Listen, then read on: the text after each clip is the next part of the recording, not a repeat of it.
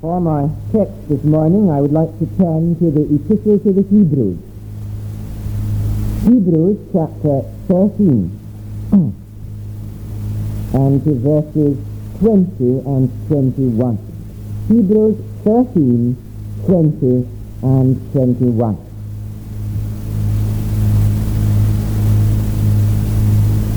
Now the God of peace that brought again from the dead our Lord Jesus, that great shepherd of the sheep, through the blood of the everlasting covenant, make you perfect in every good work to do his will, working in you that which is well pleasing in his sight, through Jesus Christ, to whom be glory forever and ever.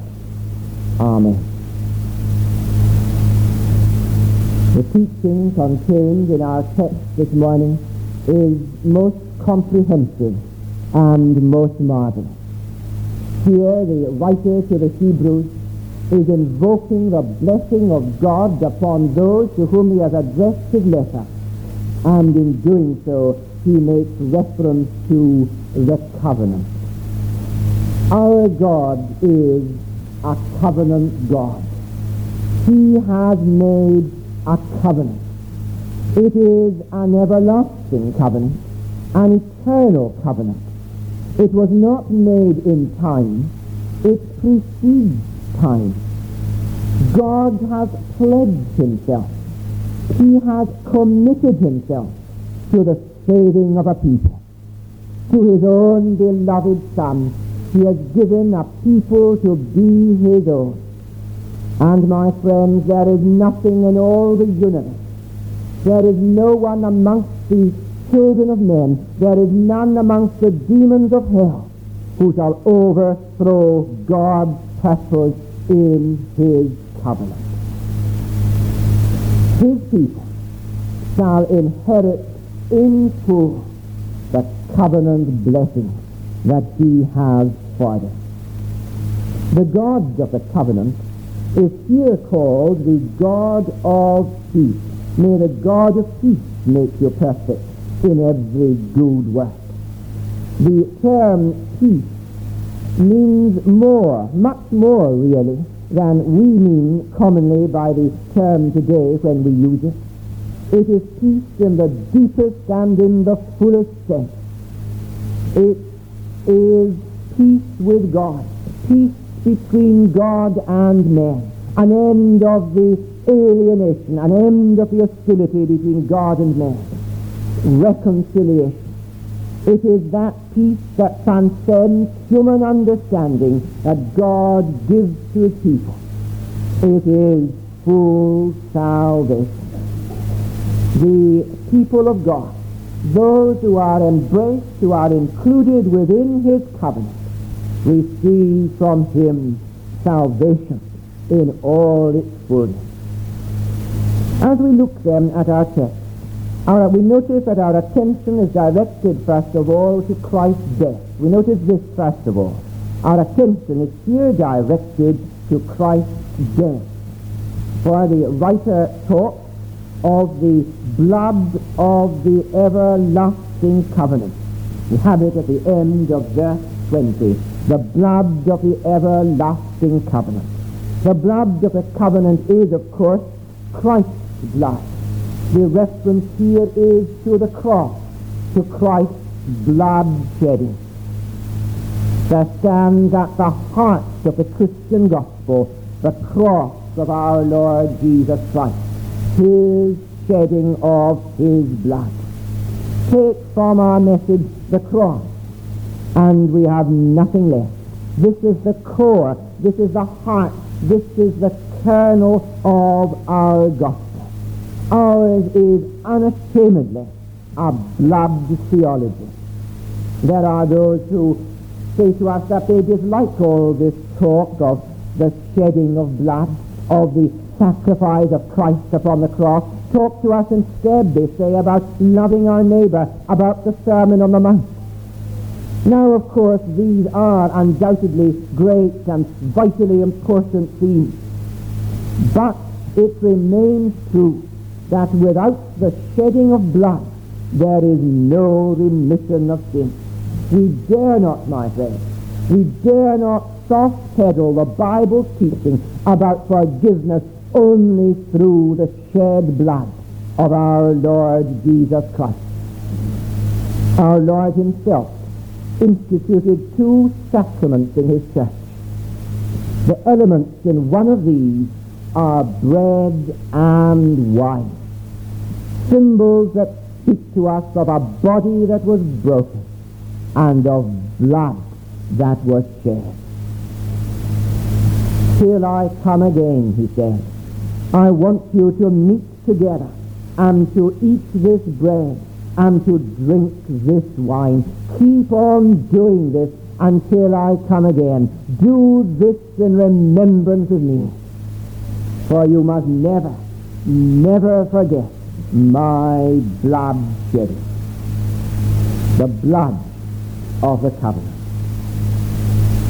We find as we read the Old Testament that when covenants were made, whether they be covenants between men or between God and men, that those associated with those covenants was always the ritual slaughter of an animal.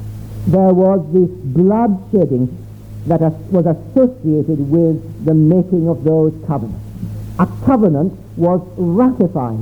It was sealed by the shedding of blood. God's everlasting covenant of grace in which he has undertaken to save those who believe in his Son is ratified and sealed by the shedding of blood, the blood of the Lord Jesus Christ. He is the mediator of the covenant. The shed blood of the incarnate Son of God ratifies and seals this great everlasting covenant. You see, we're being pointed all the time on to Calvary. See our Lord Jesus Christ as he sets his face steadfastly to go towards Jerusalem, knowing all that awaits him there. See him there in the Garden of Gethsemane. He's sweating his great sweat drops. He's in agony there. See him as he is betrayed by the traitor's kiss. See him in the high priest's house. Many bear false witness against him there. There are those who spit upon him and to smite him, who buffet him. See him before the full Jewish council. They hand him over to Pontius Pilate, the Roman governor, clamoring for his crucifixion. Pilate has him flogged. See him as those rough Roman soldiers strip him of his clothes and put upon him a purple robe. Purple because it's the sign of royalty. They're mocking him, you see. They're clothing him as a king. They put a crown on his head. It's a crown of thorns, however. They put a scepter in his hand, but it's just a reed. And they bow the knee before him in mock worship. They spit upon him the Lord Jesus Christ, God's own Son, the Lord of glory, is being reviled by the heathen. And see him as they lead him away to be crucified. See him as he makes his way, weary in his human body along the Via Dolorosa so weary that he is unable to carry the heavy cross bar of his cross. They have to compel one of the crowd, Simon, a man from Cyrene, to carry it for him. And see him at the place called Calvary. There they nail his hands and his feet to that cross, and they put it upright in the ground and leave him there to die. Over his head they put the superscription in Hebrew and in Greek and in Latin. This is the King of the Jews. And hear him, or hear the people, Hear the people as they mock him as they pass by. The crowds as they pass by mock him. The chief priests as they pass by mock him. Even one of the thieves crucified there with him mocks him. But notice what happens at noon. A great darkness covers the whole land. It lasts for three hours. It lasts till three o'clock. He's there in a terrible agony. He's enduring terrible spiritual anguish, for he's forsaken of God. In his agony he cried out in the words of the 22nd Psalm, My God, my God, why hast thou forsaken me? And then he yields up his spirit in death. But not before he utters his cry, finished. It is finished. The work that his Father had given him to do, the work he had been given to do as a mediator of a covenant was complete. His blood had been shed. He died. But why? Why did he die? The Bible leaves us in no doubt whatsoever about this. He died for our sins according to the Scriptures. That is the consistent testimony of the whole Bible. He was wounded for our transgressions. He was bruised for our iniquity. The Lord laid upon him the iniquities of us all. That was written some 800 years before he died there upon the cross. Remember what he said himself. He said that he came to give his life a ransom instead of the many.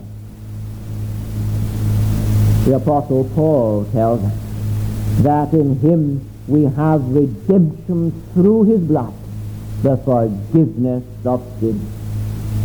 Hear what the Apostle Peter says. He his own self bore our sins in his own body on the tree. And hear him again. He died, the just in the place of the unjust, the righteous in the place of the unrighteous, that he might bring us to God. He is called here in our text the great shepherd of the sheep. And the good shepherd lays down his life. He gives his life for the sheep. Those who are included in his covenant, in God's covenant, are sinners. And as such they deserve to die, to die eternally. The righteous law of God demands that they be punished, that they suffer the punishment of death. But the mediator of the covenant has come. He has taken their place. He has taken their sin upon himself. He has taken the punishment due to them upon himself. He has died in their room and instead. He has paid their penalty. He has offered himself a sacrifice to God on their behalf, and instead of them, he has died as their substitute. That's the explanation of his death. His is the blood of the everlasting covenant. Our attention is directed here to his death. But certainly we notice that our attention is directed here to Christ's resurrection. Christ's resurrection. Now the God of peace that brought again from the dead our Lord Jesus through the blood of the everlasting covenant. Jesus died, but Jesus was raised from the dead.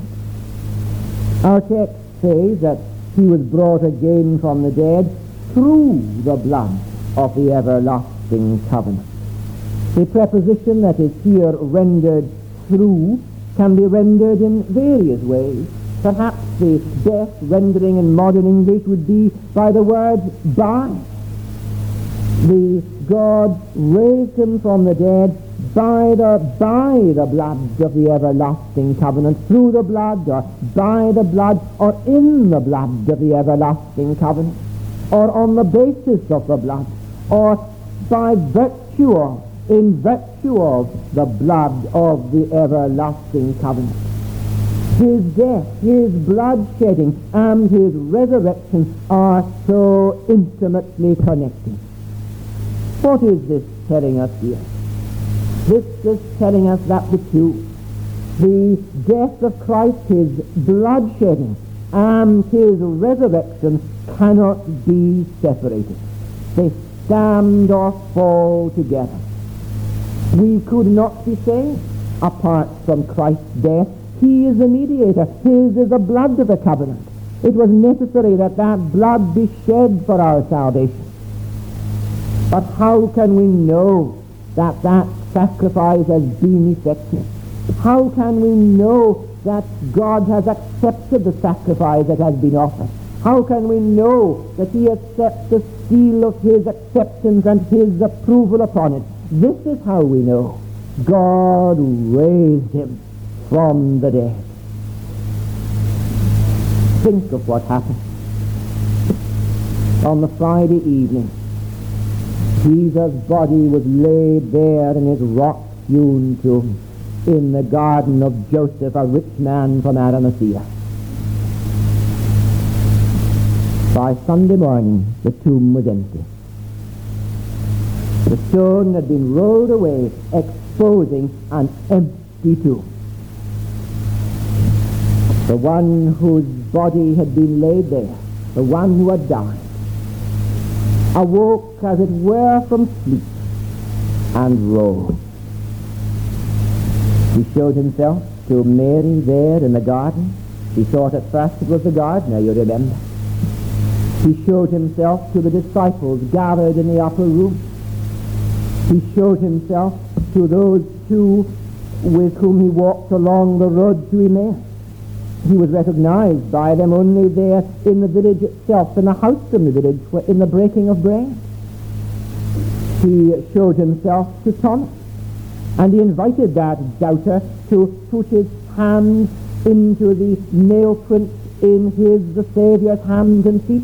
One occasion, over a period of 40 days, he showed himself to so many. He arose. But wait, Wait a minute. Will he return to the honor that he had known before, to the position of great honor that he had known before? See that little company out there on the Mount of Olives. Watch them.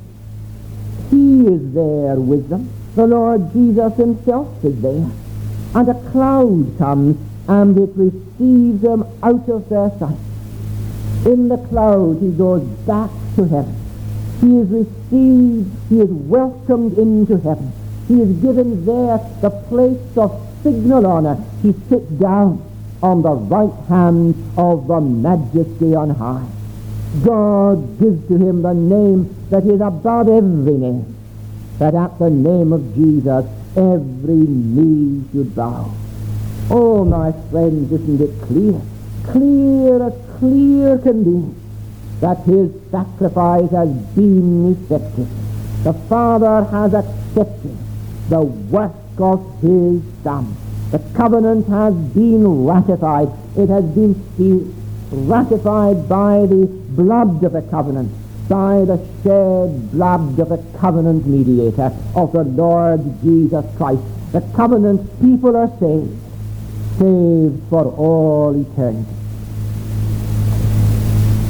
Don't you see then the importance of the resurrection? If Christ has not risen, then his sacrifice is of no avail. It's just another sacrifice in a long line of sacrifices, the sacrifices of bulls and of goats and of lambs that cannot take away sin. We are still in our sin. We are of all men most miserable. We are without hope. But it's not so. Christ has risen. Death is not the victor. Christ has risen. Sin has been atoned for. Death has been vanquished. Jesus lives. Oh, death, where is thy sting? Oh, grave, where is thy victory? The day of the resurrection, this day, the Lord's day, is a day of great victory and of great joy. This is a day which the Lord has made. We will rejoice and be glad in it. But notice again who it is that was raised from the dead. He is called here our, our Lord Jesus. For you see, when he died and when he rose again, it was not as a private person that he died and rose. He died and he was raised as our representative, as our covenant head. He is the head. We, his people, are the body. When he died there on the cross, his people died with him. They died with him to sin. When he was raised, his people were raised with him. He has entered into heaven, and as he has entered into heaven, his people enter into heaven too. The souls of believers immediately, immediately they leave the body, enter heaven, and their very body shall one day enter into glory as his body has entered into glory. For as he rose from the grave, so one day shall his people rise too. They shall rise with clothed with resurrection bodies of glory like his. When he rose, he rose the first fruits of his people. His resurrection guarantees your resurrection and mine if you're a believer and I'm a believer in him. How important then is the doctrine of the resurrection and how thrilling it is. It is absolutely basic. If Christ has not risen, then we have no hope whatever. As we look ahead, there is nothing but bleak despair. But it is not so. For Jesus has risen, and because he has risen, everlasting glory awaits his people. Because I live, he says, you shall live also. Our attention is directed then, first of all, here to Christ's death. It is directed, secondly, to Christ's resurrection. And thirdly, I want us to notice here the blessings of the covenant. The blessings of the covenant. What are they? They are, of course, the blessings of salvation, forgiveness, peace with God, eternal life. Undoubtedly, these are the great blessings of the covenant. But there are other blessings, and the writer makes reference to them here in this superb prayer. I want us to notice three points as we think of this. And the first of them is this.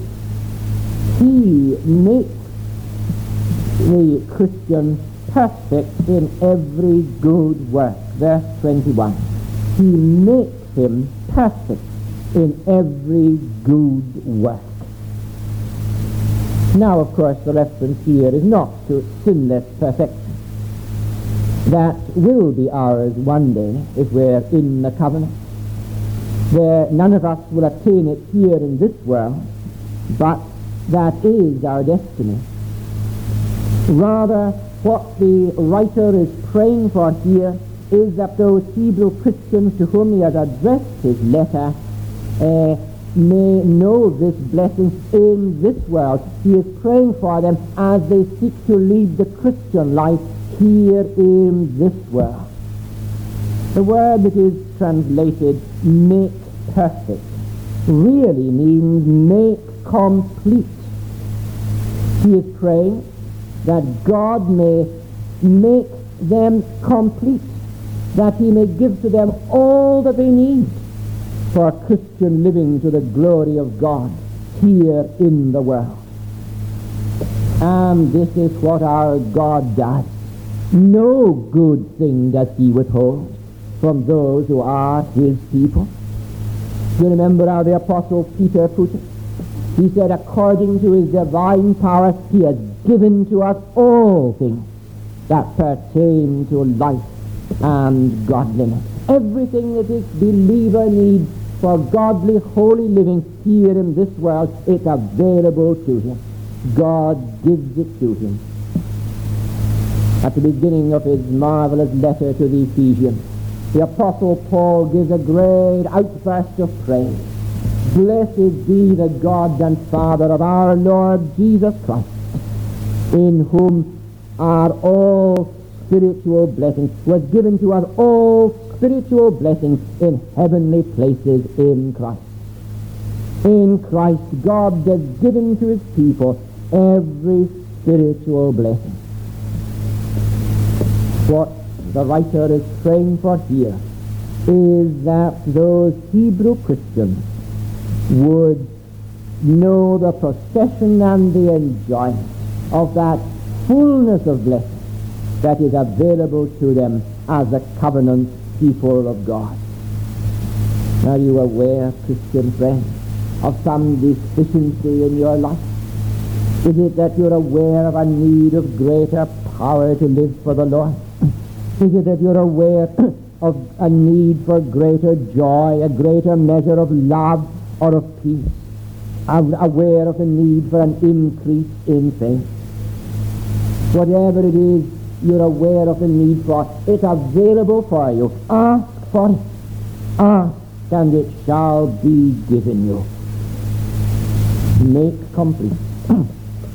but then this, this word make perfect, the word that is translated make perfect, can also be rendered repair. It means that too.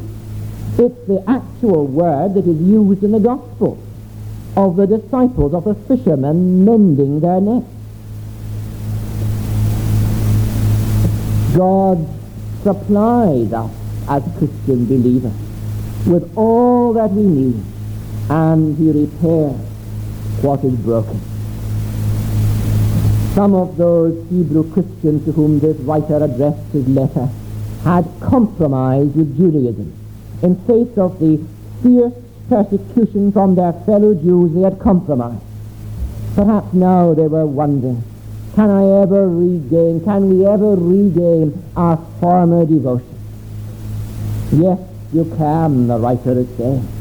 And he prays God that they will. Are there any Christians here this morning? And you feel that you've compromised. There's been a period of backsliding in your life. Something has gone wrong and you wonder, can it ever be put right? Yes, my friend, it can be put right. Pray God that it will. He can equip you. He will equip you with all that you need to live for him, and he will repair a broken life. That's the first thing we notice then as we think of the blessings of the covenant. God, the God who brought again from the dead his son, that great shepherd of the sheep, makes the Christian perfect in every good thing. He makes him complete in every good thing. And the second thing we notice in this connection is that he does this with a view to the Christian's doing of his will. He does this for you with a view to your doing his will. That is what the text says. Verse 21 makes you complete in every good thing then to do. And in the original, the way it's rendered really says with a view to doing. With a view to doing his will. He makes complete that we may do his will. Being is with a view to doing. The emphasis here is on the outward action, the carrying out of the will of God. We are called to obedience. We are called to conform to the commandments of God and to serve Him, to engage in His service. We are called to go wherever He directs and there to work for Him. The blessings of the covenant. First of all, being made complete in every good thing. Secondly, this being done with a view to our doing His will. And thirdly, this, he works in his people. He works in his people. Working in you that which is well pleasing in his sight. One of the blessings of the covenant is that those included within it receive the Spirit of God. They are indwelt by the Holy Spirit. That that is one of the main, one of the chief blessings of the covenant is so plain from Paul's words to the Galatians, Galatians chapter 3 and verse 14. He tells us there that Christ has been made a curse for us. Why? That the blessing of Abraham might come upon the Gentiles. The blessing of Abraham, what's that? It's the blessing of the covenant. For the covenant with Abraham was a covenant of grace. It was an expression of God's everlasting covenant of grace that the blessing of Abraham might come upon the Gentiles. And what is that blessing? Paul goes on in Galatians to tell us that we might receive the promised Holy Spirit.